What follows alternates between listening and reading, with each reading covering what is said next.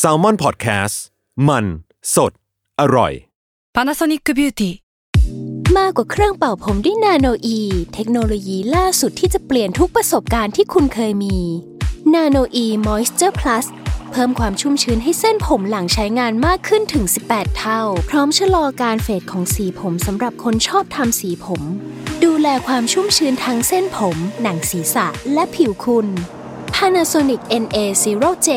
มีเทคโนโลยีนาโนอีที่ care only you Pro and Constitution กับผม ไอติมพริตวัชรศิลป์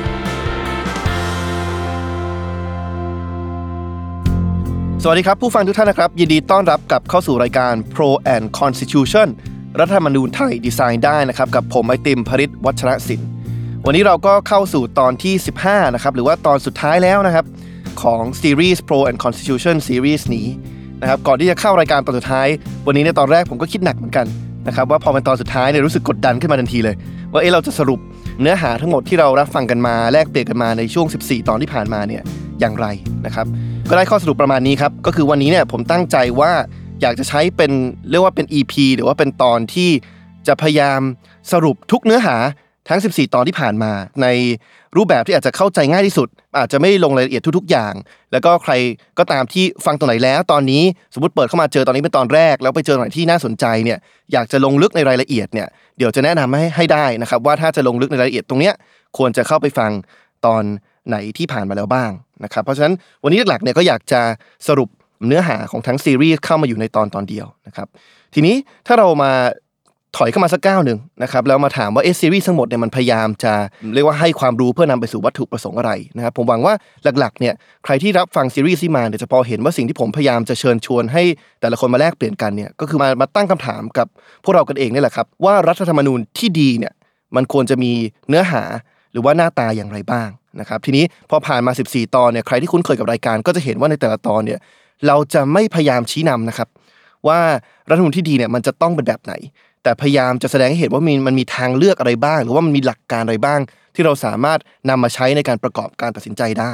เพราะฉะนั้นผ่านมา 14 ตอนเนี่ยผมไม่ไม่ได้คาดหวังนะครับ ว่าทุกคนที่ฟังอยู่เนี่ยจะมีความคิดเห็นตรงกันนะครับหรือเห็นด้วยไปหมดว่ารัฐธรรมนูญที่ดีเนี่ยมันหน้าตาเป็นอย่างไร ผมไม่ได้คาดหวังว่าเราจะต้องได้รับฉันทามติในรายละเอียดทุกอย่าง เพราะว่าแน่นอนประชาชนคนไทยมีอยู่ 60 กว่าล้านคนนะครับ ผมเชื่อว่ารัฐธรรมนูญที่ดีเนี่ยของแต่ละคนก็คงไม่เหมือนกันนะครับ แต่สิ่งที่ผมหวังว่าทุกท่านเนี่ย ถ้าใครที่ฟัง 14 ตอนที่ผ่านมาเนี่ยจะพอเห็นบ้าง ก็คือเห็นว่าไม่ว่าคุณคิดว่ารัฐธรรมนูญที่ดีจะเป็นอย่างไรเนี่ยผมหวังว่าเราอย่างน้อยเห็นตรงกัน ว่าไอ้รัฐธรรมนูญฉบับ 60 ปัจจุบันเนี่ยมันห่างไกลจากรัฐธรรมนูญที่ดีค่อนข้างมาก แล้วก็เราพอเห็นมากขึ้นว่าปัญหาเนี่ยมันอยู่ตรงไหน แล้วก็ถ้าเราจะแก้ไขหรือว่าหาทางออกให้มันเนี่ยมันมีทางเลือกที่จะเดินอย่างไรได้บ้าง ทีนี้ถ้าเกิดเราพยายามจะสรุปถึงคำว่ารัฐธรรมนูญที่ดีเนี่ยผมพยายามจะวางกรอบความคิดประมาณแบบนี้นะครับว่ารัฐธรรมนูญที่ดีเนี่ยความจริงแล้วเนี่ย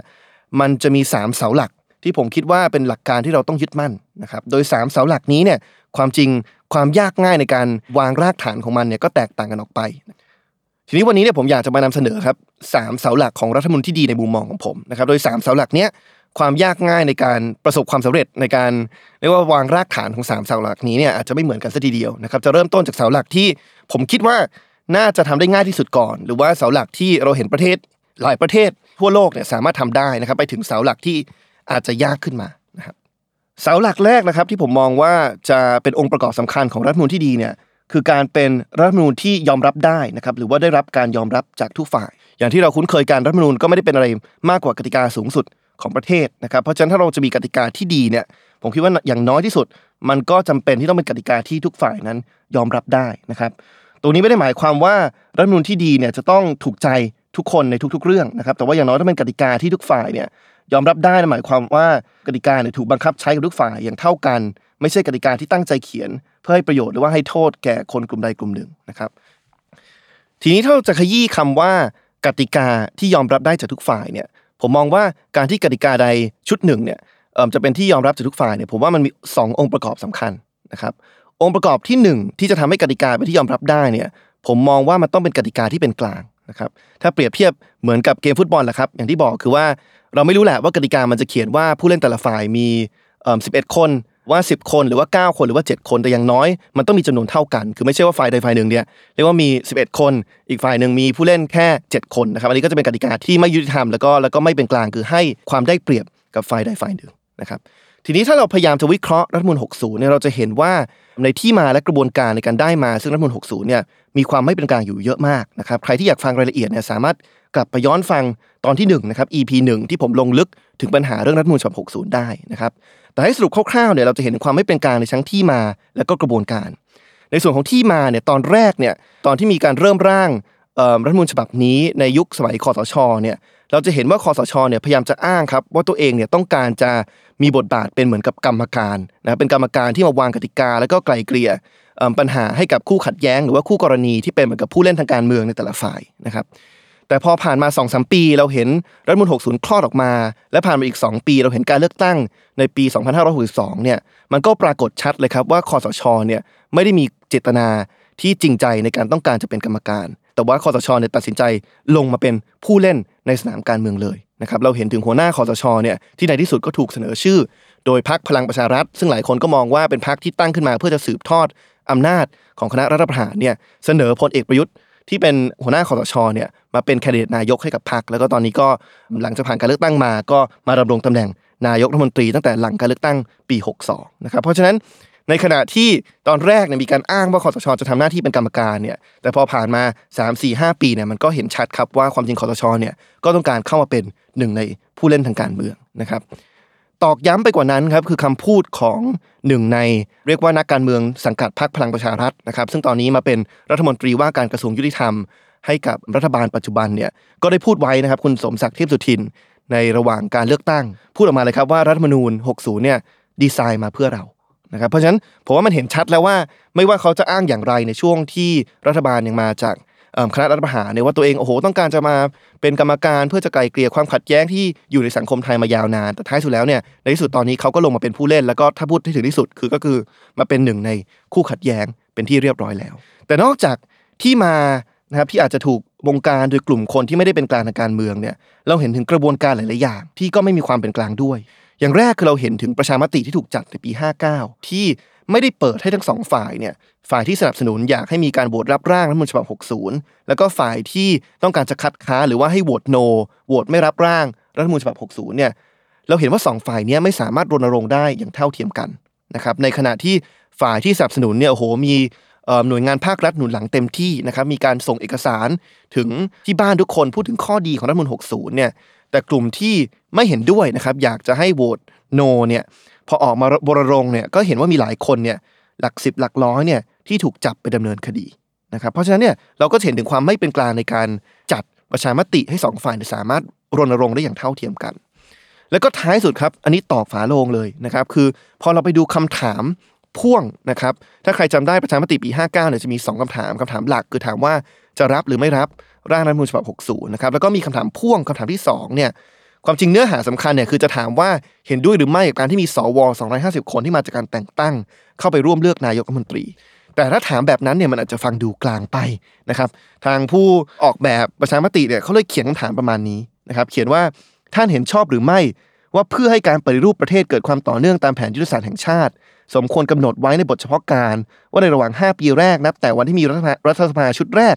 ตามรัฐมนูญฉบับนี้เนี่ยให้ที่ประชุมร่วมกันของรัฐสภาเป็นผู้พิจารณา ให้ความเห็นชอบบุคคล ซึ่งสมควรได้รับแต่งตั้งเป็นนายกรัฐมนตรีโอ้โหแค่พูดแค่อ่านได้ยังเหนื่อยเลยนะครับเป็นคำถามที่ทั้งยาวและซับซ้อนและยิ่งไปกว่านั้นครับคือมีความชี้นำมาก คือผมจำได้ตอนที่ผมเห็นคำถามนี้ออกมาครั้งแรกเนี่ยมันมีความรู้สึก ประมาณว่าถ้าเราโหวตไม่เห็นด้วยกับการที่สวแต่งตั้งมาเลือกนายกเนี่ยซึ่งใครที่เชื่อในหลักการประชาธิปไตยหนึ่งสิทธิ์หนึ่งเสียงก็ควรจะโหวตไม่เห็นด้วยเนี่ยแต่มันเหมือนกับว่าถ้าเราโหวตไม่เห็นด้วยเนี่ย เรากำลังคัดค้านการไปรูปประเทศให้เกิดความต่อเนื่องนะครับ เพราะฉะนั้นมันเป็นการเขียนคำถามที่มันค่อนข้างจะชี้นำนะครับ แล้วก็พอไม่ได้พูดถึงตรงไปตรงมาว่า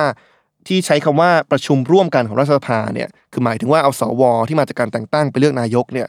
มันก็ทำให้หลายคนเนี่ยอาจจะเกิดความสับสนได้นะครับเพราะฉะนั้นเราจะเห็นว่าองค์ประกอบแรกในการเป็นกติกาที่ยอมรับได้นะหมายความว่าเป็นกติกาที่เป็นกลางเนี่ยเราจะเห็นว่ากติกานี้ไม่มีความเป็นกลางตั้งแต่ที่มาและก็กระบวนการประชามติ แล้วถ้าเกิดให้ วิเคราะห์ในเชิงประวัติศาสตร์การเมืองเนี่ยเราก็จะเห็นว่าความจริงเนื้อหาหลายๆอย่างที่ถูกเขียนในรัฐมนูญฉบับนี้เนี่ยก็เหมือนกับเป็นความพยายามที่จะป้องกัน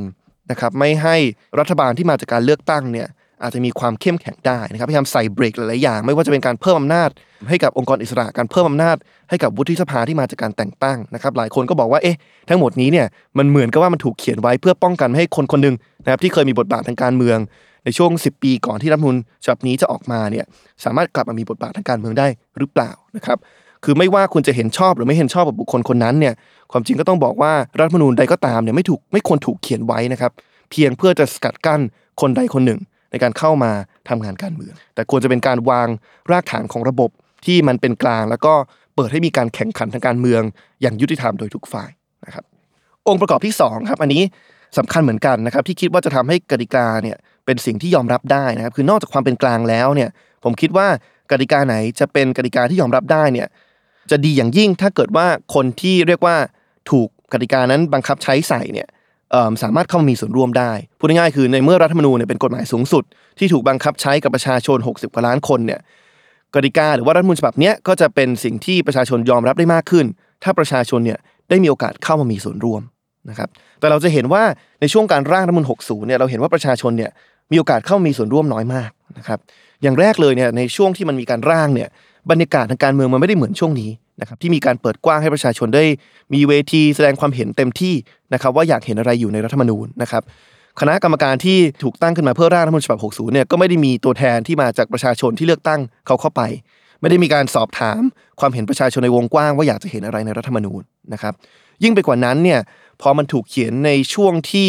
รัฐบาลเนี่ยเป็นรัฐบาลที่มาจากคณะรัฐประหารเนี่ยก็ต้องยอมรับว่ามันมันมันทำให้รัฐมนูญฉบับนี้มันถูกมองว่าเป็นเหมือนกับมรดกของคณะรัฐประหารนะครับเป็นความพยายามที่เรียกว่าฉีกรัฐมนูญฉบับเก่าแล้วก็เขียนฉบับใหม่ขึ้นมาด้วยตัวเอง ส่วนความจริงใจในการพยายามจะทำให้รัฐมนูญฉบับนี้ เป็นรัฐมนูญที่ทุกคนประชาชนทุกคนรู้สึกมีส่วนร่วมเนี่ยผมว่าค่อนข้างน้อยมากนะครับความจริงด้วยจังหวะเวลาที่รัฐมนูญฉบับนี้เนี่ยถูกเสนอให้กับประชาชนเนี่ยหลังจากที่ฉบับของคุณประวันศักดิ์ถูกถูกปัดตกไปแล้วเนี่ย มันก็เป็นจังหวะเวลาที่เหมือนกับมัดมือชกประชาชนพอสมควรนะครับ ถ้าใครจำได้เนี่ยคณะรัฐประหารเนี่ยเข้าสู่อำนาจปี 57 นะครับ กว่าจะมีประชามติที่ถามประชาชนว่าจะเอารัฐมนูญฉบับ 60 หรือไม่เนี่ยก็ป่าเข้ามาปี 59 แล้วนะครับเราอยู่ภายใต้รัฐบาลจากคณะรัฐประหารมา 2 ปีแล้วนะครับเพราะฉะนั้นเนี่ยในวันที่ประชาชนเข้าคูหาแล้วก็ลงคะแนนในประชามติวันนั้นเนี่ย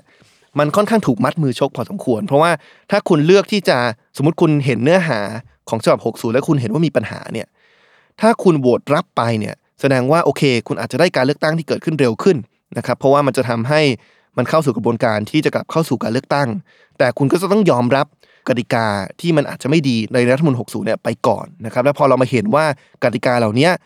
ใน 60 เนี่ยก็เป็นอะไรที่แก้ไขยากมากด้วยเนี่ยมันกลายเป็นว่าคุณต้องยอมรับกติกาที่ไม่ดีเนี่ยไปเป็นระยะเวลาสักพักหนึ่งเลยนะครับ แต่ในทางกลับกันครับ ถ้าคุณยืนยันนะครับว่าไม่เห็นชอบกับรัฐธรรมนูญ60 แล้วก็โหวตไม่รับร่างเนี่ย กลายเป็นว่าคุณกำลังปัดตกร่าง ก็ทำให้ยื้อเวลาให้คอสชอยู่ในอำนาจนานขึ้นไปอีกนะครับ เพราะว่าเขาก็ต้องกลับไปร่างรัฐมนูญฉบับใหม่ขึ้นมานะครับ เพื่อกลับมานำเสนอกับประชาชนอีกรอบหนึ่งมันก็เลยเหมือนกับหนีเสือปัดจระเข้นิดนึงนะครับ คือถ้าเกิดว่า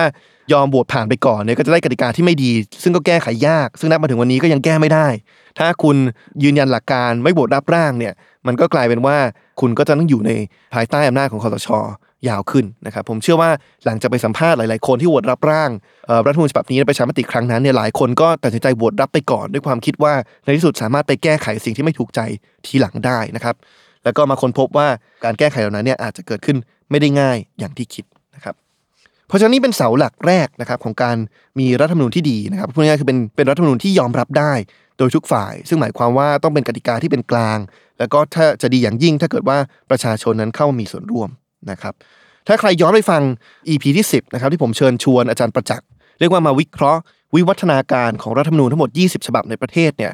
อาจารย์ประจักษ์จะยกตัวอย่าง 3 ฉบับนะครับที่อาจารย์ประจักษ์เนี่ยคิดว่าเป็นรัฐธรรมนูญที่ดี ก็คือฉบับ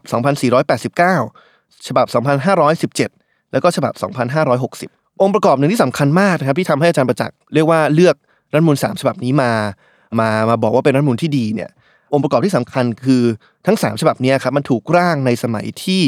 รัฐบาลณเวลานั้นเนี่ยเป็นรัฐบาลพลเรือนที่มาจากการเลือกตั้งเป็นรัฐบาล เป็นผู้นำทางการเมืองที่มีความจริงใจในการต้องการจะเห็นการร่างรัฐมนูญฉบับใหม่หรือว่าการแก้ไขรัฐธรรมนูญนะครับแล้วก็เป็นรัฐบาลที่พร้อมจะเปิดกว้างให้ประชาชนทั่วประเทศเนี่ยสามารถร่วมแสดงความเห็นแล้วก็ร่วมกันร่วมกันเสนอแนะได้นะครับว่ารัฐธรรมนูญฉบับที่ตัวเองอยากจะเห็นในประเทศเนี่ยควรจะมีเนื้อหาอะไรบ้างนะครับเพราะฉะนั้น ถ้าเกิดว่าใครสนใจว่าเอ๊ะ20ฉบับที่ผ่านมาเนี่ยอันไหนที่มันเข้าเรียกว่าเข้าองค์ประกอบ การเป็นรัฐธรรมนูญที่ประชาชนมีส่วนร่วมเนี่ยสามารถย้อนกลับไปฟังตอนที่ 10เอ่อที่ผมพูดคุยสนทนากับอาจารย์ประจักษ์ได้นะครับเพราะฉะนั้นนี่คือเสาที่หนึ่งคือรัฐธรรมนูญที่ดีองค์ประกอบที่หนึ่งเสาที่หนึ่งคือต้องเป็นรัฐธรรมนูญที่ทุกฝ่ายยอมรับได้นะครับทีนี้องค์ประกอบที่ 2 หรือว่าเสาหลักที่2นะครับที่จะทำให้รัฐธรรมนูญเนี่ยเป็นรัฐธรรมนูญที่ดีในมุมมองของผมนะครับก็คือเป็นรัฐมนูญที่มีเนื้อหาที่เป็นประชาธิปไตยนะครับ อย่าลืมว่าเราอาจจะมีรัฐธรรมนูญ ถ้าเกิดว่าในสมัยก่อนที่ความคิดเรื่องประชาธิปไตย สมมติย้อนไป500 600 700 ปี ความคิดประชาธิปไตยอาจจะยังไม่เป็นที่ยอมรับจากทุกคนเท่าที่ควรเนี่ยเราอาจจะมีรัฐมนูญที่ทุกฝ่ายยอมรับได้ แต่ว่าไม่เป็นประชาธิปไตยนะครับเพราะฉะนั้นเสาหลักที่สองเนี้ยถึงเป็นอะไรที่ท้าทายกว่าเสาหลักแรกนะครับแต่ว่าพอมาถึงยุคสมัยนี้แล้วเนี่ยผมหวังว่าพอ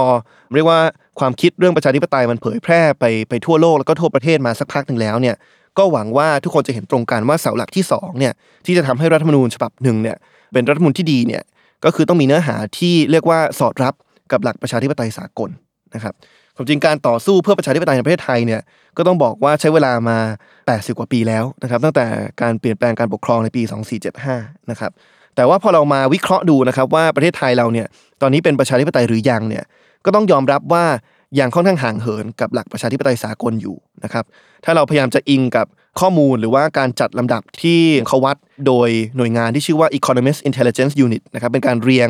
ประเทศทั่วโลกนะครับ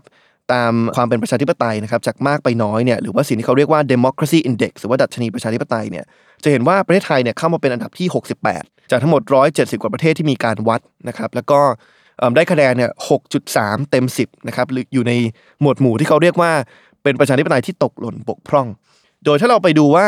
จาก 5 หมวดหมู่ที่มันมารวมกันเป็นคะแนน 6.3 เนี่ยเรียกว่าหมวดหมู่ที่เราได้คะแนนน้อยสุดนะครับคือหมวดหมู่ที่ 2 คือพูดถึงการทำงานของรัฐบาลว่าเป็นไปตามเจตจำนงของประชาชนหรือเปล่าพูดง่ายคือระบบโครงสร้างเนี่ยมันถูกวางไว้ให้รัฐบาลเนี่ยทำงานตามเจตจำนงของประชาชนมากน้อยแค่ไหน ถูกตรวจสอบ โดยองค์กรที่มีความเป็นอิสระ แล้วก็มีมีความเข้มแข็งในการตรวจสอบเนี่ยมากน้อยแค่ไหน อันนี้จะเห็นว่าประเทศไทยเราได้คะแนนเนี่ย 5.36 นะครับ เป็นหมวดหมู่นะครับจากห้าหมวดหมู่ที่เราได้คะแนนน้อยสุดนะครับ ซึ่งถามว่าอะไรมันไปกำหนดนะครับว่าประเทศนี้จะมีระบบโครงสร้างที่ทำให้การทำงานของรัฐบาลเนี่ยเป็นไปตามเจตจำนงของประชาชนหรือเปล่าคำตอบก็คือรัฐธรรมนูญนั่นเองนะครับ เพราะฉะนั้นก็จะเห็นว่าถ้าวัดจาก democracy index หรือว่าดัชนีประชาธิปไตยเนี่ยจะเห็นว่าเสาหลักที่สองเนี่ยในการมีรัฐธรรมนูญที่มีเนื้อหาเป็นประชาธิปไตยเนี่ยก็ยังห่างไกลจากความเป็นจริงนะครับ ทีนี้ถามว่าแล้วรัฐธรรมนูญจะมีเนื้อหาเป็นประชาธิปไตยเนี่ยมันมีองค์ประกอบอะไรบ้างนะครับเสาหลักที่สองเนี่ยผมก็แยกมาเป็น 2 องค์ประกอบนะครับผมมองว่าถ้ารัฐธรรมนูญจะมีเนื้อหาที่เป็นประชาธิปไตยเนี่ยมันต้องทำสองอย่าง อย่างแรกเนี่ยคือมันต้องคุ้มครองสิทธิเสรีภาพของประชาชน และอย่างที่สองเนี่ยมันต้องวางขอบเขตอำนาจของสถาบันทางการเมืองให้เหมาะสม เดี๋ยวจะลงลึกว่าแต่ละส่วนนี้หมายความว่าอย่างไรนะครับจะลงลึกในส่วนแรกก่อนนะครับว่า การคุ้มครองสิทธิเสรีภาพเนี่ยเราหมายความว่าอย่างไรนะครับแน่นอนเรียกว่า องค์ประกอบสำคัญนะครับของระบบที่เป็นประชาธิปไตยเนี่ยคือต้องเป็นระบบที่ประชาชนมีสิทธิเสรีภาพที่ได้รับการคุ้มครองจากภาครัฐนะครับ แต่ถ้าเรามาวิเคราะห์นะครับ เรียกว่าประสิทธิภาพของรัฐมนูล60 ในการคุ้มครองสิทธิเสรีภาพประชาชนเนี่ยเราจะเห็นว่ายังมีข้อบกพร่องอยู่หลายอย่างนะครับแล้วก็ยังมีความถดถอยจากรัฐมนูญฉบับ 40 แล้วก็ฉบับ 50 มาอีกด้วยนะครับใครที่ต้องการจะฟังลึกนะครับก็สามารถไปฟังได้ในตอนที่ 6 ที่ผมมาวิเคราะห์เรื่องของสถานการณ์สิทธิเสรีภาพ ในประเทศไทยนะครับแล้วก็บทบัญญัติต่างๆในรัฐธรรมนูญปัจจุบันนะครับแต่ถ้าให้สรุปสั้นๆนะครับเราจะเห็นว่ารัฐธรรมนูญ60เนี่ยมีความถดถอยในการคุ้มครองสิทธิเสรีภาพนะครับ เพราะว่าไปเพิ่มเรียกว่าไปเพิ่มเหตุผล หรือว่าเพิ่มเเงื่อนไขนะครับที่ภาครัฐเนี่ยจะสามารถเข้ามาจำกัดสิทธิเสรีภาพของประชาชนได้นะครับสมัยก่อนนะครับ ถ้าเรายึดตามหลักสากลเนี่ยเเราจะบอกว่าประชาชนทุกคนเนี่ยควรมีสิทธิเสรีภาพ รัฐจะมาจำกัดสิทธิเสรีภาพของประชาชนได้เนี่ยก็ต่อเมื่อประชาชนคนนั้นเนี่ยเอาสิทธิเสรีภาพของตัวเองเนี่ยไปละเมิดสิทธิเสรีภาพของผู้อื่นนะครับอย่างเช่น ผมอาจจะบอกว่าผมมีสิทธิเสรีภาพในการจะขยับเขยื่อนร่างกายผมยังไงก็ได้นะครับแต่เมื่อไรก็ตามที่ผมเอาแขนผมนะครับไปต่อยประชาชนหรือว่าคนอีกคนหนึ่งเนี่ยอันนี้คือผมใช้สิทธิเสรีภาพในร่างกายของผมเนี่ยไปละเมิด หรือว่าไปทำร้ายร่างกายอีกคนหนึ่งไปละเมิดสิทธิเสรีภาพในในความปลอดภัยในร่างกายของเขานะครับเพราะเป็นอย่างนี้เนี่ย รัฐก็สามารถมาจำกัดสิทธิเสรีภาพผมได้ แล้วก็สามารถจับกลุ่มแล้วก็เอาผิดผมได้ในฐานที่ว่าไปทำร้ายร่างกายผู้อื่นนะครับอันนี้ก็จะเป็นเป็นหลักสากลที่หลายหลายแห่งเขาใช้กันนะครับทีนี้ถ้าดูฉบับ 4050 เนี่ยมันจะมีอีก 2 เงื่อนไขนะครับที่รัฐมนูล4050 เนี่ยให้เรียกว่าเป็นเหตุในการจำกัดสิทธิเสรีภาพโดยภาครัฐได้นะครับ นั่นก็คือการทำอะไรที่กระทบต่อศีลธรรมอันดี และก็การทำอะไรที่เป็น เรียกว่าปฏิปักษ์ต่อรัฐธรรมนูญนะครับพูดง่ายๆคือในฉบับ 4050 เนี่ยถ้าเกิดประชาชนคนไหนเนี่ยนอกเหนือจากการไปละเมิดสิทธิเสรีภาพผู้อื่นแล้วเนี่ยถ้าเกิดว่าไปกระทบทำอะไรที่กระทบต่อศีลธรรมอันดี หรือว่าไปทำอะไรที่เป็นปฏิปักษ์ต่อรัฐธรรมนูญเนี่ยรัฐสามารถมาจำกัดเสรีภาพของเขาได้นะครับแต่ว่า 60 นะครับไปเพิ่มเงื่อนไขไปอีก 2 อย่าง ซึ่งดูแล้วมีความคลุมเครือพอสมควรนะครับเพราะเขียนไว้ว่ารัฐเนี่ยสามารถจำกัดเสรีภาพประชาชนได้ ถ้าเกิดประชาชนไปทำอะไรที่กระทบต่อความมั่นคงของรัฐ หรือว่ากระทบต่อความสงบเรียบร้อยนะครับ ซึ่งคำว่าความมั่นคง แล้วก็ความว่าความสงบเรียบร้อยเนี่ย มันก็เป็นคำศัพท์ที่มันตีความได้กว้างนะครับ แล้วก็ที่ผ่านมาเราจะเห็นว่ามันถูกตีความ โดยเรียกว่าฝ่ายทหารหรือว่าฝ่ายฝ่ายใดฝ่ายหนึ่งทางการเมืองมาค่อนข้างชัดเจนนะครับ เพราะฉะนั้นเนี่ยเราเห็นว่ารัฐมนูญ60นี่ยมีความถดถอยในการคุ้มครองสิทธิเสรีภาพประชาชนพอสมควร เพราะว่ามีการไปเพิ่ม เรียกว่าเงื่อนไขหรือว่าเหตุนะครับในการไปจำกัดเสรีภาพประชาชนได้นะครับผ่านข้ออ้างของความมั่นคง แล้วก็ความสงบเรียบร้อยแต่ยิ่งไปกว่าไปเพิ่มเงื่อนไขในการจำกัดเสรีภาพเนี่ยเราเห็นว่าสิทธิเสรีภาพหลาย ๆ อย่างที่ถูกเขียนไว้ในรัฐธรรมนูญ60 เนี่ยมันก็ถูกเขียนไว้ด้วยรายละเอียดที่ดูเหมือนจะไม่ครอบคลุมเท่ากับสมัย 4050 นะครับตัวอย่างหนึ่งที่ผมขอยกขึ้นมาที่ชัดเจนมากเนี่ยคือเรื่องสิทธิในบริการสาธารณสุขนะครับถ้าเราไปดูใน 50 นะครับเขาจะเขียนเลยนะครับว่าประชาชนทุกคนเนี่ยย่อมมีสิทธิ์เสมอกันนะครับย่อมมีสิทธิ์เสมอกัน ในการรับบริการทางสาธารณสุขที่เหมาะสมและได้มาตรฐาน แต่ว่าพอ 60 นะครับเขาเขียนแบบนี้ครับ บุคคลย่อมมีสิทธิ์ในการรับบริการทางสาธารณสุขนะครับจะเห็นว่ามันตกไป 2 ส่วน ส่วนแรกคือสมัยก่อนเราเขียนว่าทุกคนมีสิทธิ์เสมอกัน พอ 60 เนี่ยเขียนแค่ว่ามีสิทธิ์เฉยๆไม่ได้เขียนว่าเสมอกัน คนก็เลยตั้งคำถามว่าเอ๊ะอันนี้มันหมายถึงว่าจะมีการถอนนโยบายหลักประกันสุขภาพทั่วหน้าที่ทำให้ประชาชนทุกคนเนี่ยมีสิทธิ์เท่ากันในการเข้าถึงบริการสาธารณสุขหรือเปล่านะครับอันนี้ก็เป็นข้อกังวลอย่างที่1 แต่ส่วนที่ 2 ที่ถูกตัดปัดตกออกไปนะครับคือคำว่าที่เหมาะสมและได้มาตรฐานนะครับฉบับ 50เนี่ยจะเขียนว่ามีสิทธิในการรับบริการทางสาธารณสุขที่เหมาะสมและได้มาตรฐาน แต่พอ 60เนี่ยเขียนแค่ว่ามีสิทธิในการรับบริการทางสาธารณสุขเฉยๆนะครับอันนี้ก็เป็นข้อกังวลที่2นะครับว่าเอ๊ะเขียนแบบนี้หมายความว่า เราจะเรียกว่าลดงบประมาณที่ทำให้เรียกว่าสวัสดิการรักษาพยาบาลที่ได้จากหลักประกันสุขภาพทั่วหน้าเนี่ยมันมีความถดถอยในเชิงคุณภาพมากกว่าเดิมหรือเปล่า นะเพราะจะเห็นว่านอกจากการที่จะไปเพิ่มเงื่อนไข หรือว่าเหตุในการจำกัดเสรีภาพแล้วเนี่ยยังไปเขียนคุ้มครองสิทธิเสรีภาพบางอย่างเนี่ยด้วยรายละเอียดที่มันดูแล้วไม่ได้ครอบคลุมแล้วก็ไม่ได้ดีเท่ากับฉบับก่อนๆนะครับ แล้วก็ท้ายสุดแล้วยิ่งไปกว่านั้นเนี่ยนอกจากสิทธิเสรีภาพบางอย่างถูกเขียนที่ไม่รัดกุมเท่ากับสมัยก่อนแล้วเนี่ยสิทธิเสรีภาพบางอย่างเนี่ยเขียนดูเหมือนจะรัดกุม แต่พอมามาปฏิบัติจริงเนี่ยก็มีคนตั้งคำถามว่าเอ๊ะมันมัน มันได้รับการคุ้มครองจริง ๆ หรือเปล่านะครับสิทธิเสรีภาพอย่างหนึ่งที่ที่เข้าข่ายตรงนี้เนี่ยที่ผมเกริ่นไว้ในตอน EP ที่6เนี่ยคือสิทธิ์เกี่ยวกับกระบวนการยุติธรรมนะครับหรือว่าสิทธิที่จะถูกสันนิษฐาน ว่าไม่มีความผิดก่อนคำพิพากษานะครับซึ่งถูกระบุไว้ในมาตรา 29 ของรัฐธรรมนูญฉบับ 60 พูดง่ายๆคือว่า สมมุติว่าเราไปทำอะไรแล้วมีคนมากล่าวหาว่าเราทำผิดกฎหมายเนี่ย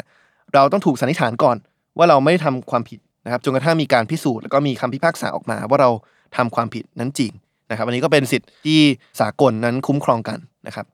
แต่ว่าถึงแม้สิทธิ์นี้จะถูกระบุไว้ในมาตรา 29 ของรัฐธรรมนูญเนี่ยเราจะเห็นว่าในแต่ละปีนะครับมีประชาชนนับเป็นหลักหมื่นนะครับห้าหมื่นหกหมื่นคน ที่ถูกกักขัง โดยถูกกล่าวหาว่าทำผิดแล้วก็ถูกกักขังทั้งทั้งที่ยังไม่มีคำพิพากษาออกมาว่าทำผิดจริง แต่ว่าถูกกักขังเพียงเพราะว่าไม่มีเงินประกันตัวครับเพราะฉะนั้นมันเนี่ยครับมันก็เลยตั้งคำถามได้ว่าถึงแม้จะถูกเขียนไว้ในรัฐธรรมนูญก็จริงเนี่ย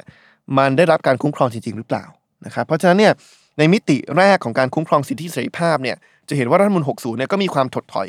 พอสมควรในการคุ้มครองสิทธิเสรีภาพเหล่านี้ ไม่ว่าจะเป็นการไปเพิ่มเหตุที่รัฐสามารถใช้ในการจำกัดสิทธิเสรีภาพประชาชนได้ ไม่ว่าจะเป็นในการเขียนสิทธิเสรีภาพบางอย่างที่ไม่รัดกุมเท่ากับสมัยก่อน หรือว่าไม่ว่าจะเป็นการเขียนบางอย่างที่ดูเหมือนรัดกุมแล้ว แต่ว่าไม่สามารถถูกนำมาปฏิบัติบังคับใช้ได้จริงนะครับ แต่แน่นอนครับนอกจากเรื่องสิทธิเสรีภาพตรงนี้แล้วเนี่ย อีกส่วนหนึ่งที่มักจะถูกบรรจุไว้ในรัฐธรรมนูญก็คือหน้าที่ของปวงชนชาวไทยนะครับ ซึ่งหน้าที่หนึ่งซึ่งถ้าพูดตามตรงก็เป็นหน้าที่ที่ถูกระบุมาในหลายรัฐธรรมนูญที่ผ่านมา แต่ว่าผมก็คิดว่าสมควรได้รับการตั้งคำถาม แล้วก็สมควรได้มีการถูกยกเลิกเนี่ยคือหน้าที่ในการที่บอกว่าชายไทยทุกคนนั้นต้องไปรับราชการอาหารหรือว่าต้องถูกเกณฑ์อาหารนะครับ ซึ่งความจริงแล้วพูดให้ถึงที่สุดเนี่ยมันก็มีความย้อนแย้งกับมาตรา 30 ในรัฐธรรมนูญ60 เหมือนกันที่บอกว่าการเกณฑ์แรงงานเนี่ยจะกระทำไม่ได้ ยกเว้นมีกฎหมายขึ้นมา เพื่อป้องกันภัยพิบัติสาธารณะ หรือว่าขณะที่มีประกาศสถานการณ์ฉุกเฉิน ประกาศใช้กฎอัยการศึก หรือว่าในระหว่างที่ประเทศเนี่ยอยู่ในภาวะสงครามหรือว่าการรบนะครับ ซึ่งเนี่ยครับนักกฎหมายเขาอาจจะอ้างว่าเนี่ยก็พรบรับราชการอาหารเนี่ยก็คือถูกเขียนขึ้นมา ซึ่งเข้าข่ายเป็นการพยายามจะป้องกัน หรือว่าปกป้องประเทศ เผื่อว่าประเทศจะอยู่ในสภาวะสงครามหรือการรบในอนาคตนะครับ แต่ผมก็คิดว่าเอ่อความจริงตรงนี้มันไม่จำเป็นแล้วก็เป็นเหตุผลที่ฟังไม่ค่อยขึ้น นะครับใครที่สนใจถึงเหตุผลของผม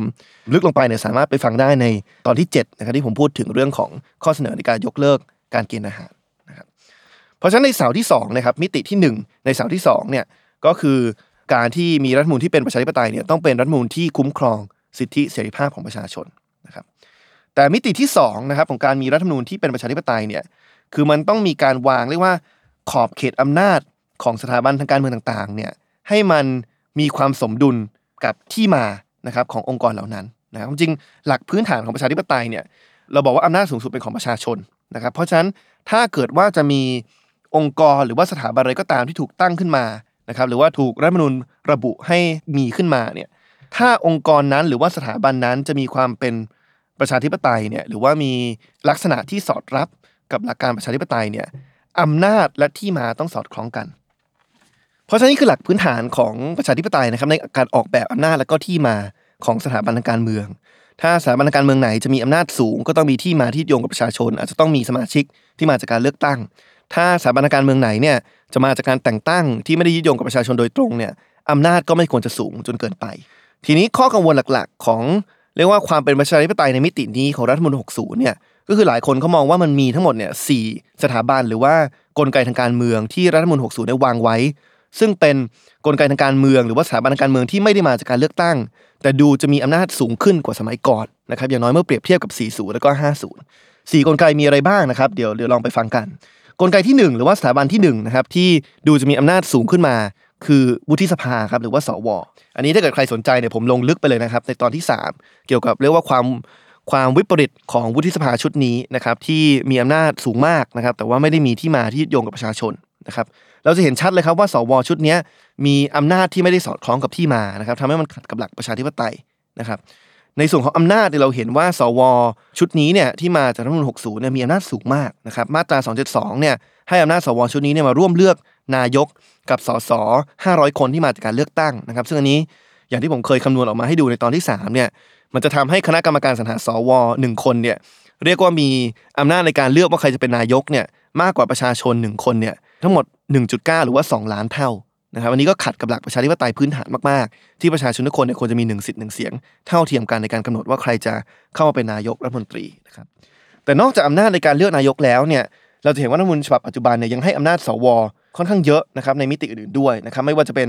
มาตรา 270 นะครับที่ให้สวเนี่ยมาร่วมพิจารณาแล้วก็โหวตกฎหมาย ที่เกี่ยวข้องกับการไปรูปประเทศได้กับสสนะครับบวกกับการเรียกว่าติดตาม การดำเนินการตามยุทธศาสตร์ชาติ 20 ปีด้วยนะครับ มาตรา 256 นะครับ ก็ไปเขียนว่าสวเนี่ยมีอำนาจสูงมากในการขัดขวางการแก้รัฐมนูญนะครับ ถ้าเกิดว่าใครอยากจะแก้รัฐมนูญเนี่ย โดยเฉพาะถ้าย้อนกลับไปคนที่บอกว่าโหวตรับร่างไปก่อนแล้วค่อยไปแก้ทีหลังเนี่ย จะแก้รัฐมนูญอะไรก็ตามเนี่ยไม่สามารถผ่านได้เลยนะครับ ถ้าเกิดว่า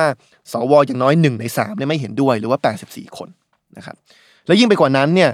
สวชุดนี้เนี่ยก็ยังมีอำนาจ ในการสามารถรับรองผู้ดำรงตำแหน่งตุลาการศาลรัฐธรรมนูญและก็กรรมการองค์กรอิสระได้ทุกคนนะครับเพราะฉะนั้นเห็นว่าอำนาจของสวเนี่ยสูงมากนะครับทีนี้การมีอำนาจสูงเนี่ยมันไม่ได้ผิดในตัวมันเอง แต่ว่าถ้าจะให้ถูกต้องตามหลักประชาธิปไตยเนี่ยถ้าสถาบันอย่างวุฒิสภาจะมีอำนาจสูงขนาดนี้เนี่ยมันก็ต้องเป็นสวที่มาจากการเลือกตั้งนะครับถ้ากลับไปสมการเดิมเนาะถ้าอำนาจสูงที่มาก็ต้องมีความยึดโยงกับประชาชนสูง แต่ปัญหามันอยู่ตรงที่ว่าวุฒิสภาชุดนี้ในขณะที่มีอำนาจสูงมากเนี่ย กลับมีที่มาที่ยึดโยงกับประชาชนนั้นน้อยมาก ทั้ง 250 คนเนี่ยมาจากการแต่งตั้ง แล้วก็แต่งตั้งโดยคณะกรรมการสรรหาทั้งหมดเนี่ยสิคนนะครับซึ่งถ้าไปดูรายชื่อเนี่ยจะตกใจมาก จะเห็นว่าในคณะกรรมการสรรหา 10 คนเนี้ยมี 3 ใน 10นะครับที่เลือกพี่น้องตัวเองเข้ามาเป็นสว แล้วก็มีอีก 6 ใน 10ครับที่เลือกตัวเองเนี่ยเข้ามาเป็นสว เลย คือไม่ต้องเลือกพี่น้องและเลือกตัวเองเลยแหละ เข้ามาเป็นสว เลยนะครับเพราะฉะนั้นว่ามันก็จะมีปัญหาเรื่องผลประโยชน์ทับซ้อนในกระบวนการแต่งตั้งสวนะครับ แล้วถ้าเราต้องการเห็นความหลากหลายในสาขาวิชาชีพในสวเรานะครับ เราก็ไม่เห็นสิ่งนั้นนะครับ เพราะว่าจาก 250 คนเราจะเห็นว่า 104 คนนะครับหรือว่าคิดเป็น 40%เนี่ยประกอบแค่ 2 อาชีพ ก็คือทหารและก็ตำรวจ อันนี้ก็คือความเรียกว่าความวิปริตหรือความไม่สมดุลระหว่างอำนาจ และก็ที่มาของวุฒิสภานะครับที่มีอำนาจสูงมาก แล้วก็ที่มาที่ไม่ได้ยึดโยงกับประชาชน ยิ่งไปกว่านั้นเนี่ยหลายคนที่คาดหวังว่า สวจะเข้ามาทำหน้าที่ในการตรวจสอบทวงดุลฝ่ายบริหารเนี่ยเราจะเห็นว่าผ่านมาปีกับ 2 ปีเนี่ยสิ่งนั้นเนี่ยก็ไม่ค่อยจะเป็นจริงสักเท่าไหร่นะครับถ้าดูจากการทำงานของสวในปีแรกเนี่ยจะเห็นว่ามีการส่งมติทั้งหมดเนี่ย145มติ จากสสไปให้สวพิจารณาเนี่ยปรากฏว่าสวไม่ปัดตกมติไหนเลยนะครับโหวตผ่านทั้ง 145 มติที่สสส่งต่อมาให้นะครับโดยค่าเฉลี่ยในการลงมติเห็นชอบเนี่ยสูงถึง 96.1%นะครับเพราะฉะนั้นอันนี้ก็เป็นเรียกว่าหนึ่งใน 4 กลไกที่ ไม่ได้มาจากการเลือกตั้งของประชาชน แล้วก็รัฐมนูล60ให้อำนาจค่อนข้างเยอะนะครับ ข้อเสนอของผมเนี่ยในการแก้ไขปัญหานี้เนี่ยคือการเปลี่ยนระบบรัฐสภาเนี่ยเป็นระบบสภาเดียวที่ไม่ต้องมีวุฒิสภาเลยนะครับ แต่ว่าแน่นอนบางคนก็อาจจะบอกว่าเห็นตรงกับผมว่าสวชุดนี้มีปัญหา แต่อยากจะเห็นว่าประเทศยังจำเป็นต้องมีสวอยู่ ไม่ว่าจะเป็นสวเลือกตั้งอำนาจมาก หรือว่าสวแต่งตั้งอำนาจน้อยนะครับใครที่เห็นอย่างไรก็ไปฟังกันได้ในตอนที่ 3 ที่ผมลงลึกในทางเลือกต่างๆที่เราสามารถเลือกได้สำหรับวุฒิสภาไทยนะครับ นี้สถาบันหรือว่ากลไกทางการเมืองที่2นะครับที่เรียกว่าไม่ได้มาจากการเลือกตั้งโดยประชาชนโดยตรงนะครับแล้วก็มีการไม่ได้วางขอบเขตอำนาจไว้ดีสักเท่าไหร่โดยรัฐมนูล60เนี่ยก็คือสารรัฐมนูญแล้วก็องค์กรอิสระนะครับอย่างแรกถ้าเราไปดูในส่วนของที่มาเนี่ยเราจะเห็นว่า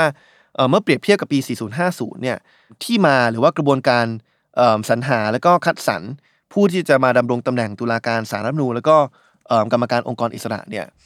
มันมีส่วนร่วมของเรียกว่าภาควิชาการหรือว่าภาคประชาชน น้อยลง อย่างแรกถ้าเราไปดูองค์ประกอบคณะกรรมการสรรหาองค์กรอิสระ และก็สารรัฐมนูญเนี่ยในปี 4050 เนี่ยตัวแทนนักวิชาการเนี่ยจะเยอะมาก แล้วก็จะมีตัวแทนนักการเมืองจากทุกขั้วทางการเมืองเข้าไปด้วยทั้งฝ่ายรัฐบาล และก็ฝ่ายค้านนะครับแต่พอมา 60 เนี่ย ถ้าเราไปดูองค์ประกอบของคณะกรรมการสรรหา เราจะเห็นว่าตัวแทนวิชาการเนี่ยหายไป ตัวแทนนักการเมืองเนี่ยก็ลดลงมานะครับ แล้วก็กลายเป็นว่าเราไปเพิ่มสัดส่วนของข้าราชการ แล้วก็องค์กรอิสระอื่นๆ เนี่ยที่มาเลือก เรียกว่ามาเลือกกันเองครับเลือกไข้กัน ก็คือว่ามีตัวแทนขององค์กรอิสระองค์กรหนึ่งอย่างเช่นกกตเนี่ยไปเป็นคณะกรรมการสรรหาให้กับองค์กรอิสระอื่น ๆ แล้วก็วนกันไปไปช่วยคัดเลือกนะครับพอเป็นอย่างนี้หลายคนก็กังวลว่าเอ๊ะมันทำให้พอไม่มีตัวแทนภาควิชาการเนี่ยเราจะได้คนที่มีคุณสมบัติอย่างแท้จริงมากน้อยแค่ไหน แต่สิ่งที่มันเป็นปัญหามากกว่า เรียกว่าองค์ประกอบของคณะกรรมการสรรหาเนี่ยก็คือว่าท้ายสุดแล้วเนี่ยใครเป็นคนอนุมัติรายชื่อ ตุลาการสารรัฐมนูลแล้วก็องค์กรอิสระนะครับซึ่ง ปัจจุบันเนี่ยจะเห็นว่าในรัฐมนูล60เนี่ยระบุไว้ว่ากลุ่มคนที่มีอำนาจชี้ขาดนะครับว่าใครจะมาดำรงตำแหน่งกรรมการองค์กรอิสระ หรือว่าตุลาการสารรัฐมนูลได้เนี่ยอำนาจนี้กลับไปตกอยู่กับวุฒิสภานะครับซึ่งถ้าจำได้สวมาจากการแต่งตั้งโดยคณะกรรมการสรรหา 10 คน ซึ่งก็ลืมพูดไปว่า 10 คนนี้ความจริงก็ถูกแต่งตั้งโดยหัวหน้าคอสชนะครับซึ่งในที่สุดก็มาลงเป็นผู้เล่นทางการเมืองแล้วก็มาเป็นนายกรัฐมนตรีนะครับเพราะฉะนั้นเนี่ยถ้าเรามองว่าสวเนี่ย ไม่มีความเป็นการทางการเมืองเพราะถูกแต่งตั้งโดยขั้วการเมืองขั้วหนึ่งเนี่ยและสวกลุ่มนี้ที่เรามองว่าไม่ไม่มีความเป็นการทางการเมืองเนี่ยก็สามารถมาชี้ขาดได้ว่าใครจะมาดำรงตำแหน่งกรรมการองค์กรอิสระ และก็ตุลาการสารรัฐมนูลซึ่งควรจะเป็นการทางการเมืองเนี่ยมันก็ค่อนข้างน่ากังวลอยู่ นอกจากที่มาแล้วเนี่ยเรายังเห็นว่าอำนาจขององค์กรอิสระเนี่ยก็สูงขึ้นด้วยนะครับอำนาจหนึ่งที่เพิ่มขึ้นมาจาก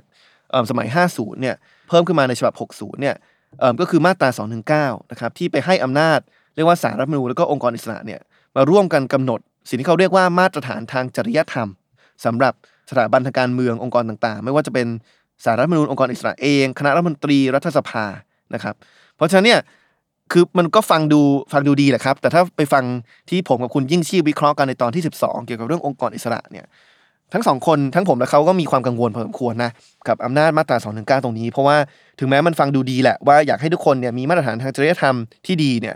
แต่เราก็กลัวว่ามันจะถูกใช้เป็นเครื่องมือทางการเมืองว่าว่าท้ายสุดแล้วเนี่ยมันอาจจะถูกตีความเพื่อไปลงโทษ กลุ่มทางการเมืองที่อยู่ตรงข้ามกับฝ่ายคอสช ที่เป็นคนเขียนรัฐมนูญฉบับนี้ แล้วก็เป็นคนที่แต่งตั้งสวที่ในที่สุดมาแต่งตั้งกรรมการองค์กรอิสระ แล้วก็ตุลาการสารรัฐมนูญอีกทีหนึ่งสำหรับใครที่สนใจอยากจะฟังผมกับคุณยิ่งชีพจากไอรอวิเคราะห์นะครับเรียกว่าการทำงานขององค์กรอิสระเป็นรายหน่วยเลยเนี่ยคือวิเคราะห์เป็นเป็นรายหน่วยงานเลยไม่ว่าจะเป็นกกตปปชผู้ตรวจการแผ่นดิน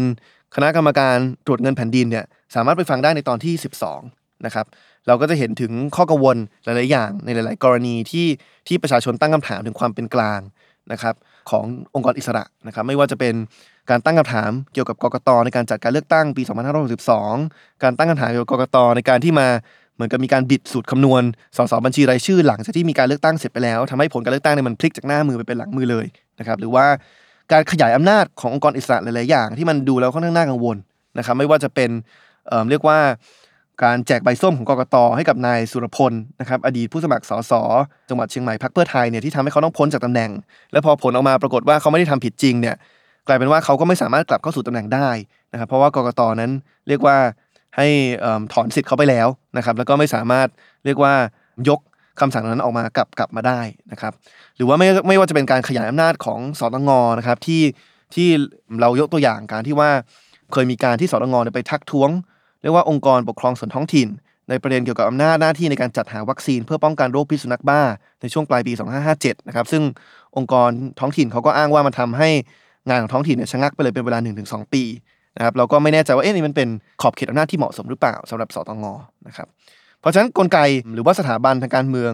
ชุดที่2นะครับที่ที่หลายคนมีความกังวลว่าเอ๊ะไม่ได้มาจากการเลือกตั้งแต่มีการขยายขอบเขตอำนาจ แล้วก็อาจจะไม่ได้มีความเป็นกลางทางการเมืองเนี่ยก็คือองค์กรอิสระนะครับ นี้กลไกที่3นะครับที่หลายคนเนี่ยตั้งคำถามหรือว่าแสดงความกังวล ก็คือเรื่องของยุทธศาสตร์ชาติ 20 ปีนะครับอันนี้ถ้าเกิดใครอยากฟังเต็มๆเนี่ยไปฟังกันได้เลยครับตอนที่ 14 กับคุณบรรยงพงพาณิชย์นะครับผมชอบประโยคหนึ่งที่คุณบรรยงยกขึ้นมามาก ก็คือว่าการวางแผนยุทธศาสตร์ชาติ 20 ปีเนี่ยในตัวมันเองอาจจะไม่เป็นปัญหาสักเท่าไหร่นะครับแต่สิ่งที่มันเป็นปัญหาคือการเอามาผูกกับกฎหมายนะครับซึ่งคุณประยงเขาใช้คำว่าทำตามก็พังไม่ทำตามก็ผิดนะครับนั่นหมายความว่าทำตามก็พัง เพราะว่า การจะวางแผนอนาคตไป 20 ปีเนี่ยเป็นเรื่องอะไรที่ที่ยากอยู่แล้วนะครับท้าทายอยู่แล้วนะครับ แล้วก็คุณประยงเองก็ไม่ค่อยเห็นด้วยกับทิศทางในการเขียนเนื้อหาในบางส่วน ของยุทธศาสตร์ชาติ 20 ปีด้วยนะครับซึ่งเขามองว่ามันมีความล้าสมัยแล้วก็เป็นการขยายเรียกว่ารัฐราชการนะครับทั้งๆที่ความจริงแล้วเนี่ยตอนนี้เราควรจะลดขนาดของรัฐ ให้สามารถมีความยืดหยุ่นในการรับมือกับปัญหาได้มากขึ้นนะครับแต่อีกส่วนหนึ่งของประโยคนั้นคือการไม่ทำตามก็ผิด หมายความว่า ถ้าเกิดว่าพอไปผูกกับรัฐธรรมนูญปุ๊บเนี่ยกลายเป็นว่าถ้ารัฐบาลที่มาจากการเลือกตั้ง รัฐบาลไหนเนี่ยทำอะไรที่เป็นการดำเนินนโยบายที่มันต่างจากสิ่งที่ถูกระบุไว้ในยุทธศาสตร์ชาติเนี่ยก็มีความเสี่ยงที่ว่าฝ่ายตรงข้ามเนี่ยจะยก เรียกว่าบทบัญญัติในรัฐธรรมนูญเนี่ยที่บอกว่ารัฐบาลต้องทำตามยุทธศาสตร์ชาติ 20 ปีเนี่ยมาใช้เป็นเครื่องมือทางการเมืองเพื่อเล่นงานเขานะครับเพราะฉะนั้นอันนี้แหละครับก็เลยเป็นข้อกังวลที่ว่าในขณะที่ยุทธศาสตร์ชาติ 20 ปีเนี่ยก็เรียกว่าเป็นกลไกทางการเมืองกลไกหนึ่งที่ไม่ได้มาจากการเลือกตั้งเนอะเพราะว่ามันถูกเขียนโดย โดยคนที่ไม่ได้มาจากการเลือกตั้ง แล้วก็ถูกเขียนล็อกไว้ 20 ปีข้างหน้าเนี่ยท้ายสุดแล้วเนี่ยมันอาจจะถูกใช้เป็นเครื่องมือที่มาเล่นงานรัฐบาลที่มาจากการเลือกตั้ง ทั้งๆที่ความจริงรัฐบาลนั้นเนี่ยอาจจะต้องการเพียงแค่ดำเนินนโยบาย ตามที่เขาหาเสียงไว้กับประชาชนในการเลือกตั้งแต่ละครั้ง แล้วก็ได้รับฉันทานุมัติ จากประชาชนผ่านการเลือกตั้งครั้งนั้นด้วยนะครับใครที่กังวลเรื่องนี้นะครับอาจจะกังวลมากขึ้นมาอีกนะครับถ้าไปลองดูรายชื่อของกรรมการยุทธศาสตร์ชาตินะครับที่ก็จะเห็นว่ามีจาก นะครับ 31 คนที่ถูกแต่งตั้งขึ้นมาเนี่ยก็มีหลายคนนะครับที่ที่เรียกว่าเป็นบุคคลที่ก็มีความสัมพันธ์กับคอสช เป็นอย่างมากนะครับ เพราะฉะนั้นก็ลองไปดูรายชื่อกันดูได้นะครับ ก็อาจจะกังวลมากขึ้น หรือว่าใครที่อยากจะฟังบทวิเคราะห์เต็มก็ไปฟังกันได้ในตอนที่ 14 กับคุณปัญญงพงพาณิชย์นะครับ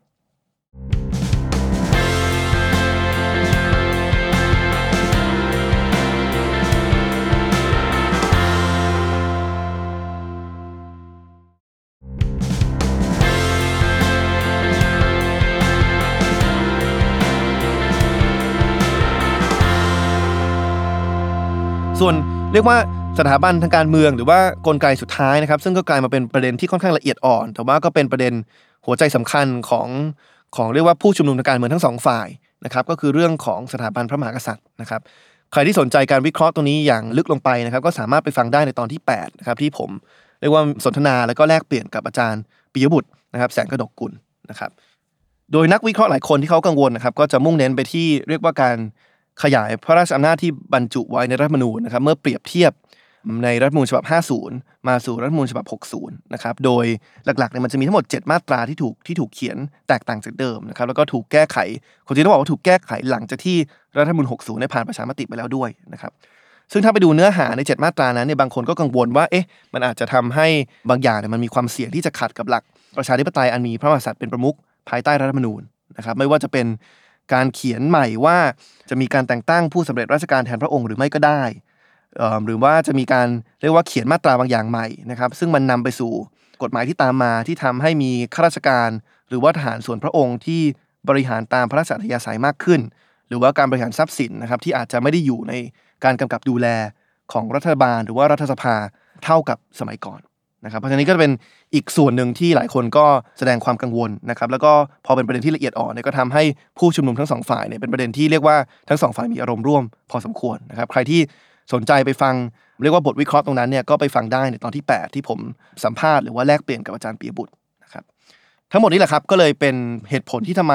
หลายคนอาจจะมองว่ารัฐธรรมนูญฉบับ 60 เนี่ยยังไม่สามารถทำตามเป้าหมายของเสาหลักที่ 2 ของรัฐธรรมนูญที่ดีได้ก็คือว่ายังไม่มีเนื้อหาที่เป็นไปตามหลักประชาธิปไตยสากล ไม่ว่าจะเป็นในมิติของการคุ้มครองสิทธิเสรีภาพของประชาชน หรือว่ามิติในการวาง เรียกว่าอำนาจและที่มาของทุกสถาบันทางการเมืองเนี่ยให้มันสอดคล้องกัน แล้วก็สอดรับกับหลักประชาธิปไตย ส่วนเสาหลักสุดท้ายครับที่ก็อาจจะท้าทายขึ้นไปอีกนะครับคือนอกจากรัฐธรรมนูญที่ดีเนี่ยจะต้องเป็นรัฐธรรมนูญที่เป็นกติกาที่ทุกฝ่ายยอมรับได้แล้ว แล้วก็เป็นกติกาที่เรียกว่าตรงกับหลักประชาธิปไตยสากลแล้วเนี่ย หลายคนก็มองว่าว่ารัฐธรรมนูญที่ดีเนี่ยต้องเป็นรัฐธรรมนูญที่ทันสมัยด้วยนะครับหรือว่ามีเนื้อหาที่เขียนไว้เนี่ยเพื่ออนาคตนะครับถามว่าการจะเขียนเนื้อหาเพื่ออนาคตเนี่ยมันวางแผนไปไกลๆได้มากไหมนะครับจริงๆก็ต้องบอกตามตรงว่าวางแผนไม่ได้นะครับอันนี้ก็เป็นเหตุผลหนึ่งที่ทำไมผมเอง แล้วก็คุณบรรยงเองก็เลยไม่ได้เชื่อในเรื่องของการวางยุทธศาสตร์ชาติ 20 ปี และเอามาบรรจุไว้ในรัฐธรรมนูญนะครับทีนี้ถ้าถามว่าเราจะเขียนรัฐธรรมนูญให้มันทันสมัยแล้วก็เขียนเพื่ออนาคตเนี่ยมันมีอะไรที่เราพอจะทำกันได้บ้างนะครับ ผมมองว่ามีมีสามอย่างที่พอทำได้ อย่างแรกเนี่ยคืออันนี้อาจจะไม่ใช่เนื้อหาเนาะแต่อย่างแรกเนี่ยผมมองว่าเราสามารถมีรัฐธรรมนูญที่สั้นกว่าเดิมได้ ปัจจุบันเนี่ยต้องบอกว่ารัฐธรรมนูญไทยเนี่ยเป็นรัฐธรรมนูญที่ยาวที่สุดฉบับหนึ่งในโลกนะครับตอนนี้ถ้าเกิดว่าแปลเป็นภาษาอังกฤษเนี่ยรัฐธรรมนูญ60เนี่ยจะอยู่ที่ประมาณ 40,000คำนะครับซึ่งผมมองว่าเหตุผลที่มันยาวกว่าหลายประเทศทั่วโลกเนี่ยเพราะว่ามันมีบางอย่างครับที่รัฐธรรมนูญไทยเนี่ยใส่เข้าไปในรัฐธรรมนูญทั้งที่ความจริงแล้วเนี่ยผมมองว่าไม่จำเป็นที่จะต้องอยู่ในรัฐธรรมนูญเลย สองหมวดที่ผมคิดว่าไม่จำเป็นต้องอยู่ในรัฐมนูญเลย แต่ว่าอยู่ในรัฐมนูญฉบับ 60 ปัจจุบันเนี่ยคือหมวดที่ 6 เกี่ยวกับแนวนโยบายแห่งรัฐ แล้วก็หมวดที่ 16 ที่เกี่ยวข้องกับการปฏิรูปประเทศ ทีนี้ถ้าเราไปอ่านเนื้อหาของสองหมวดนี้เราก็จะเห็นว่าเขาก็จะลงรายละเอียดพอสมควรเลยนะครับว่ารัฐบาลที่เข้ามาเนี่ยควรจะมีแนวนโยบายแบบไหน ควรจะให้ความสำคัญกับเช่น ที่ดินทรัพยากรน้ำและพลังงาน ให้ความสำคัญกับการขจัดการผูกขาด ให้ความสำคัญกับการไม่ประกอบกิจการ ที่มีลักษณะเป็นการแข่งขันกับเอกชน นะครับแล้วก็มีในหมวด 16 เรื่องการไปรูปประเทศเนี่ยก็จะระบุไว้เลยว่า เราต้องมีการวางแผนการไปรูปประเทศทั้งหมด 7 ด้านนะครับด้านการเมือง ด้านการบริหารราชการแผ่นดินด้านกฎหมาย ด้านกระบวนการยุติธรรม ด้านการศึกษาด้านเศรษฐกิจแล้วก็ด้านอื่นๆนะครับทีนี้การที่ผมบอกว่าไม่อยากให้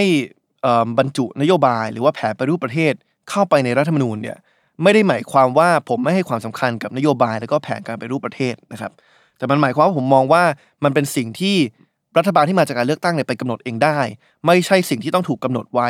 ในรัฐธรรมนูญที่เป็นกฎหมายสูงสุดของประเทศ แล้วก็ไม่ควรจะเปลี่ยนแปลงบ่อยครั้งนะครับ ทีนี้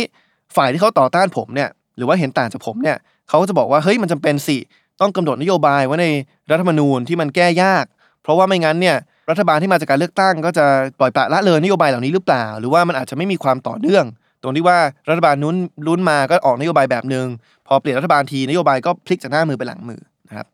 แต่ผมกับมองต่างกันนะผมมองว่าท้ายสุดแล้วเนี่ยเราไม่ควรจะบรรจุนโยบายเหล่านี้ไปในรัฐธรรมนูญเพราะสองเหตุผล เหตุผลแรกเนี่ยคือเรื่องประสิทธิภาพ เราเห็นแล้วแหละว่าว่าโลกสมัยนี้มันเปลี่ยนแปลงไปเร็วมากขึ้น มันมีความท้าทายมากที่จะไปคาดการณ์ว่าในอนาคตเนี่ยมันจะเกิดวิกฤตอะไรขึ้นบ้างนะครับหรือว่าจะมีเทคโนโลยีอะไรใหม่ ๆ เข้ามา มีเทรนด์อะไรใหม่ ๆ เข้ามานะครับ ถ้าเราพยายามไปล็อกแนวนโยบายของรัฐในรัฐธรรมนูญเนี่ยเกิดสมมติว่ามีการเปลี่ยนแปลงเชิงเศรษฐกิจสังคมขึ้นมา แล้วรัฐบาลต้องการมีความยืดหยุ่นในการปรับนโยบายเนี่ยมันจะไปสร้างปัญหาตรงนั้น มันกลายเป็นว่าจะไปรัดเข็มขัด ให้รัฐบาลเนี่ยไม่มีความยืดหยุ่นในการสามารถรับมือกับโลกแห่งอนาคตได้นะครับถ้าใช้คำศัพท์ที่นักเศรษฐศาสตร์หลายคนชอบใช้เนี่ยเขาบอกว่าโลกเราปัจจุบันเนี่ยเป็นโลกที่มีลักษณะ VUCA VUCA นะครับ V คือ volatile ก็คือมีความแปรผันสูง U uncertain คือมีความไม่แน่นอนสูง C คือ complicated คือมีความซับซ้อนสูง แล้วก็ A คือ ambiguous หรือว่ามีความคลุมเครือสูงนะครับ เพราะฉะนั้นถ้าเกิดว่าเราเห็นตรงกันตรงนี้แหละครับว่าโลกในอนาคตมันจะคาดการได้ยากขึ้นมีความแปรผันที่ที่สูงเนี่ยเราก็ไม่ควรจะไปล็อกรัฐบาลที่มาจากการเลือกตั้งเยอะจนเกินไปว่าเขาต้องดำเนินนโยบายแบบไหน แต่เพิ่มความยืดหยุ่นให้เขาสามารถปรับเปลี่ยนนโยบายตามสถานการณ์ได้ แต่ยิ่งไปกว่านั้นเนี่ยนอกจากเรื่องประสิทธิภาพแล้วเนี่ยผมก็กังวลนะครับว่าถ้าเราไปล็อกเรื่องของนโยบายกับแผนปฏิรูปเข้าไปในรัฐธรรมนูญแล้วบอกเลยว่ารัฐบาลที่มาจากการเลือกตั้งทุกรัฐบาลจะต้องทำตามแบบนี้เนี่ยในมุมนึงมันอาจจะขัดกับหลักประชาธิปไตยได้นะครับเพราะว่าหลักประชาธิปไตยเนี่ยคืออำนาจสูงสุดอยู่กับประชาชน เพราะฉะนั้นในการเลือกตั้งแต่ละครั้งเนี่ยประชาชนก็มีหน้าที่เอ่อเรียกว่าเอ่อมีหน้าที่ไปเลือกนะครับว่าอยากจะให้รัฐบาลที่มาจากการเลือกตั้งเนี่ยดำเนินนโยบายแบบไหน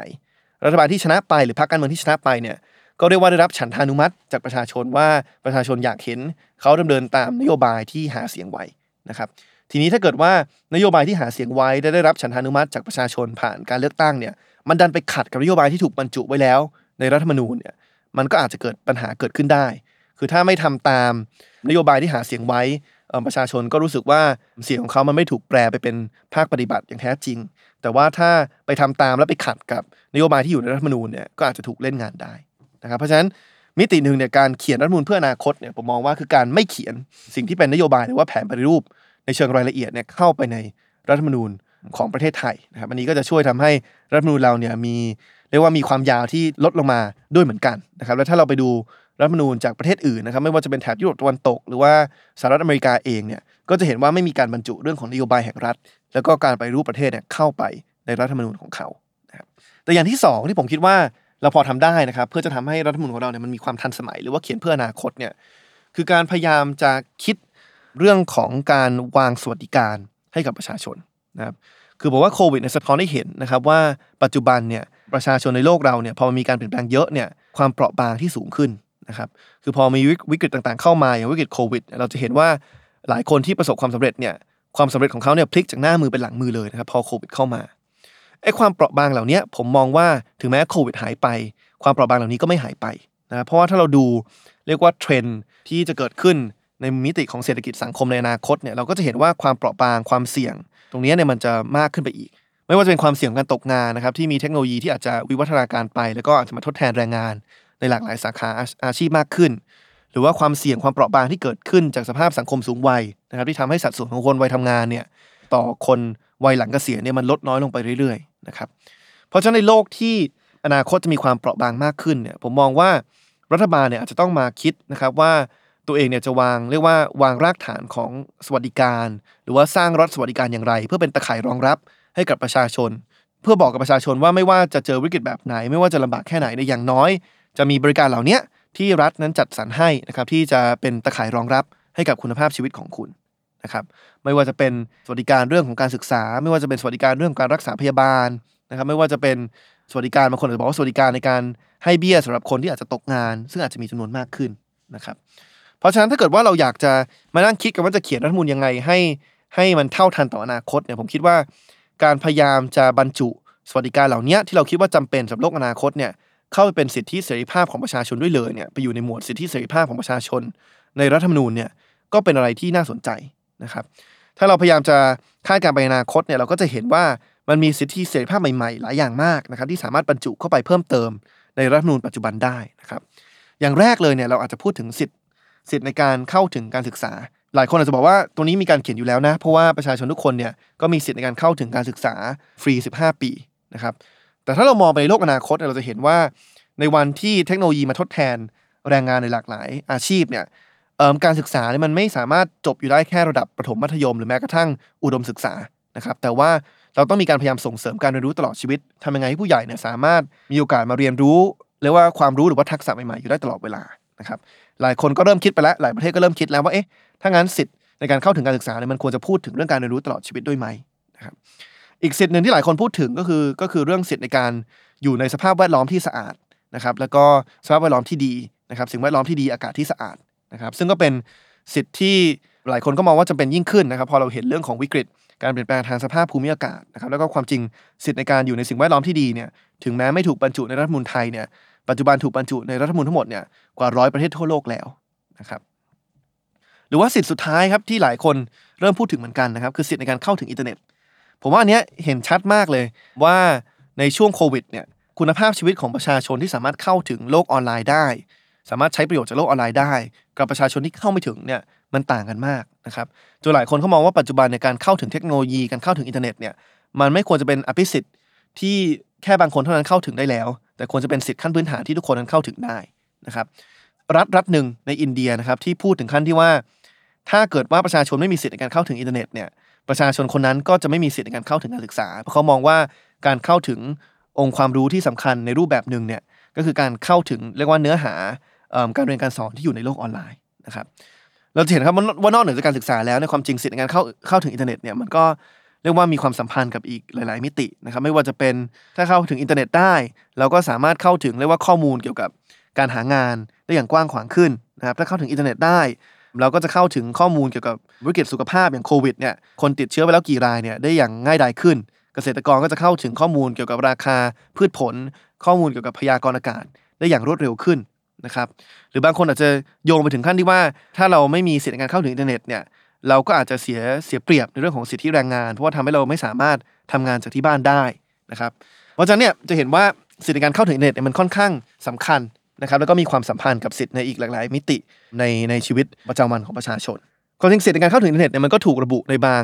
ในรัฐธรรมนูญบางประเทศแล้วนะครับ อย่างเช่นถ้าผมจำไม่ผิดเนี่ยประเทศเม็กซิโกก็เป็นหนึ่งหนึ่งในประเทศที่ 5-6 ปีที่แล้วเนี่ยบรรจุสิทธิในการเข้าถึงอินเทอร์เน็ตเข้าไปในรัฐธรรมนูญนะครับมันก็ทำให้รัฐบาลเนี่ยเอาจริงเอาจังมากขึ้น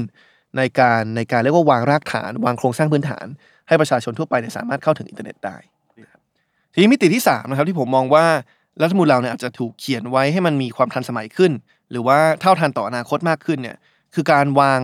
เรียกว่าหลักประกันเกี่ยวกับเรื่องการกระจายอำนาจนะครับผมคิดว่าความสำเร็จอย่างหนึ่งที่ทุกคนเห็นนะครับจากการที่ประเทศไทยสามารถควบคุมการแพร่ระบาดของโควิดในระลอกที่ 1 ได้เนี่ยมันเกิดขึ้นจากเรียกว่าเครือข่ายอสม หรือว่าอาสาสมัครสาธารณสุขนะครับที่กระจายไปตามพื้นที่ตามชุมชนต่างๆ พอเรามีคนทำงานที่มีความเข้าใจในบริบทของแต่ละพื้นที่เนี่ยก็สามารถดำเนินมาตรการต่างๆเนี่ยที่มันมีประสิทธิภาพได้มากขึ้นนะครับ ถ้าเราพยายามจะถอดบทเรียนจากความสำเร็จตรงนี้ เพื่อเอาไปขยายผลในวงกว้างมากขึ้นเนี่ยผมคิดว่าถ้ารัฐธรรมนูญพยายามจะเรียกว่าวางหลักการให้มันมีการกระจายอำนาจไปสู่ท้องถิ่นมากขึ้นเนี่ยทำให้องค์กรปกครองส่วนท้องถิ่นเนี่ยเรียกว่ามี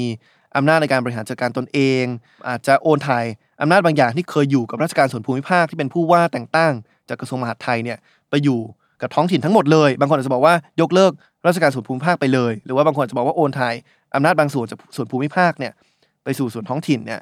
ก็อาจจะทำให้การกระจายอำนาจเนี่ยมันมีความสำเร็จมากขึ้น แล้วก็ทำให้แต่ละจังหวัดเนี่ยมีความยืดหยุ่นมากขึ้นในการรับมือกับปัญหา ที่แต่ละจังหวัดเจอที่อาจจะแตกต่างกันออกไปนะครับอำนาจเหล่านี้เนี่ย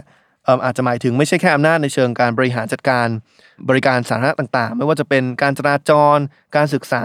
หรือว่าสาธารณสุขในในท้องถิ่นนะครับ แต่อาจจะหมายถึงอำนาจในการ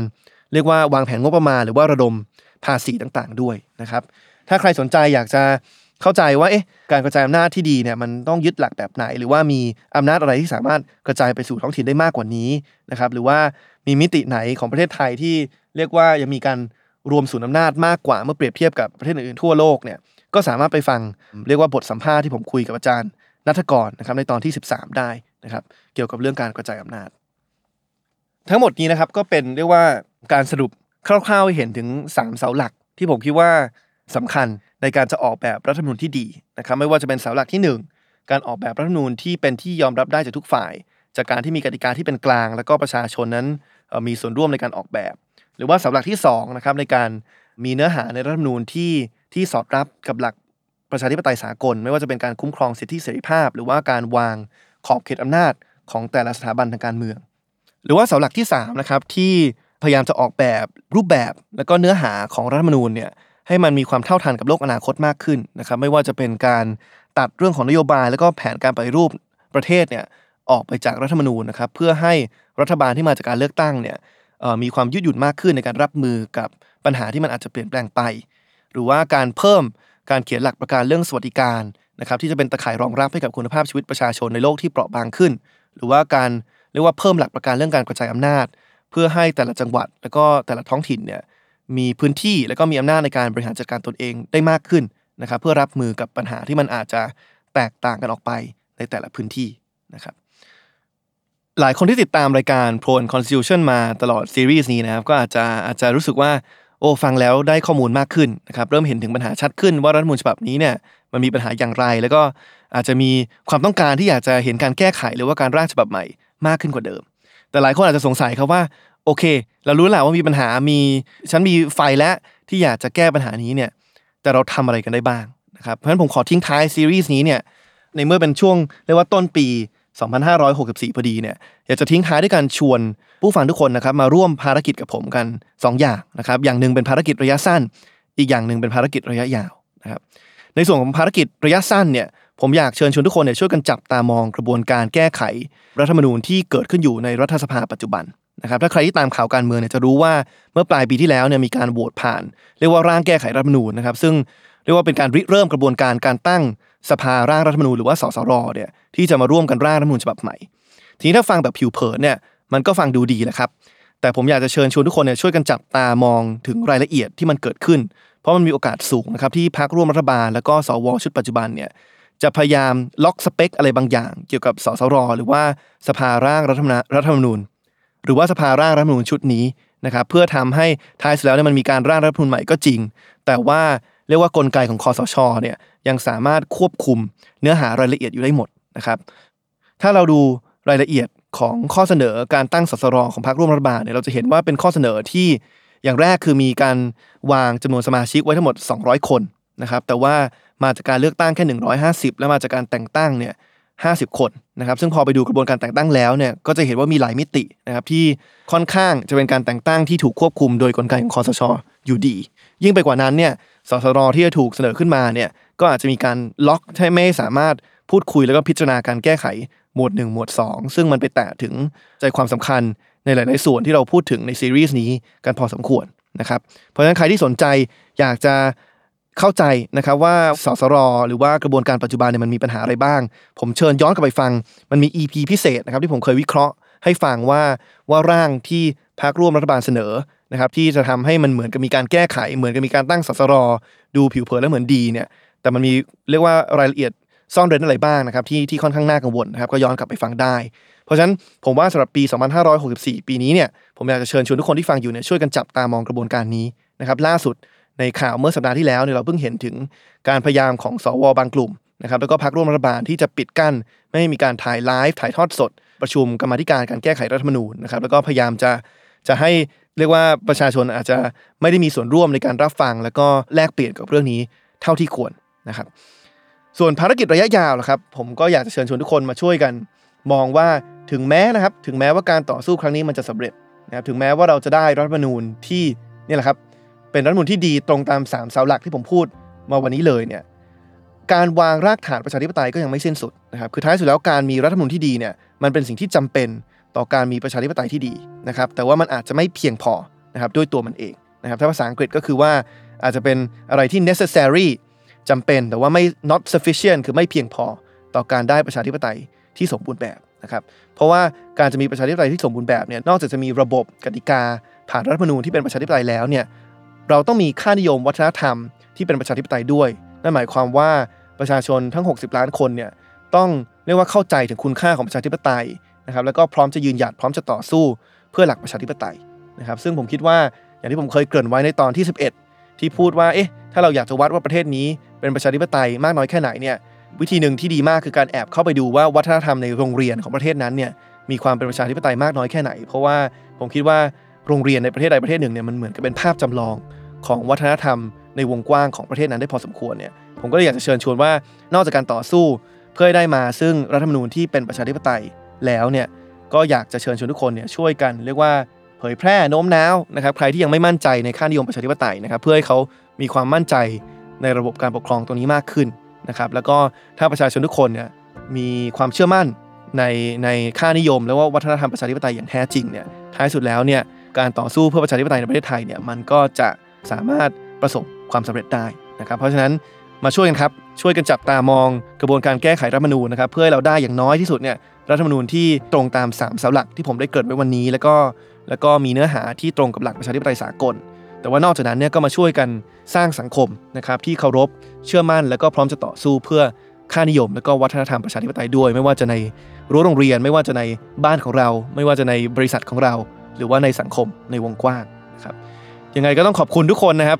ไหนเป็นตอนสุดท้ายแล้วก็ต้องขอบคุณทุกคนจริง ๆ ที่ที่ติดตามพอดแคสต์นี้มานะครับขอบขอบคุณสำหรับทุกข้อเสนอแนะนะครับทุกข้อติชมที่ส่งเข้ามานะครับก็หวังว่าอีกไม่นานนี้เราจะอยู่ในสถานการณ์ที่ว่ามันจะไม่จำเป็นต้องมีพอดแคสต์เรื่องรัฐธรรมนูญอีกนะครับเพราะว่าเราจะมีรัฐธรรมนูญฉบับสุดท้ายนะครับเป็นรัฐธรรมนูญที่ตรงตามหลักประชาธิปไตยแล้วก็มีความยืดหยุ่นให้รัฐบาลที่มาจากการเลือกตั้ง สามารถมีประสิทธิภาพในการแก้ไขเเรียกว่าวิกฤต รือว่าปัญหาเศรษฐกิจสังคมในอนาคตได้นะครับ โดยไม่ต้องมีการฉีกหรือว่าแก้รัฐธรรมนูญบ่อยๆ ครั้งอีกนะครับ ยังไงก็ขอบคุณทุกคนมากครับ ที่ให้โอกาสผมได้มีโอกาสมาแลกเปลี่ยนกับทุกคนในซีรีส์นี้นะครับแล้วก็ใครที่สนใจอยากจะย้อนกลับไปฟังตอนก่อนๆนะครับก็สามารถย้อนกลับไปฟังได้นะครับเซิร์ชคำว่า pro and constitution นะครับชื่อรายการของเรานะครับรัฐธรรมนูญไทยดีไซน์ได้นะครับ วันนี้ก็ผมไอติมพริตวัชรศิลป์ก็ฝากขอบคุณแล้วก็ ขอสวัสดีทุกทุกท่านที่คอยติดตามชมเราขอบคุณทุกคนมากครับ สวัสดีครับ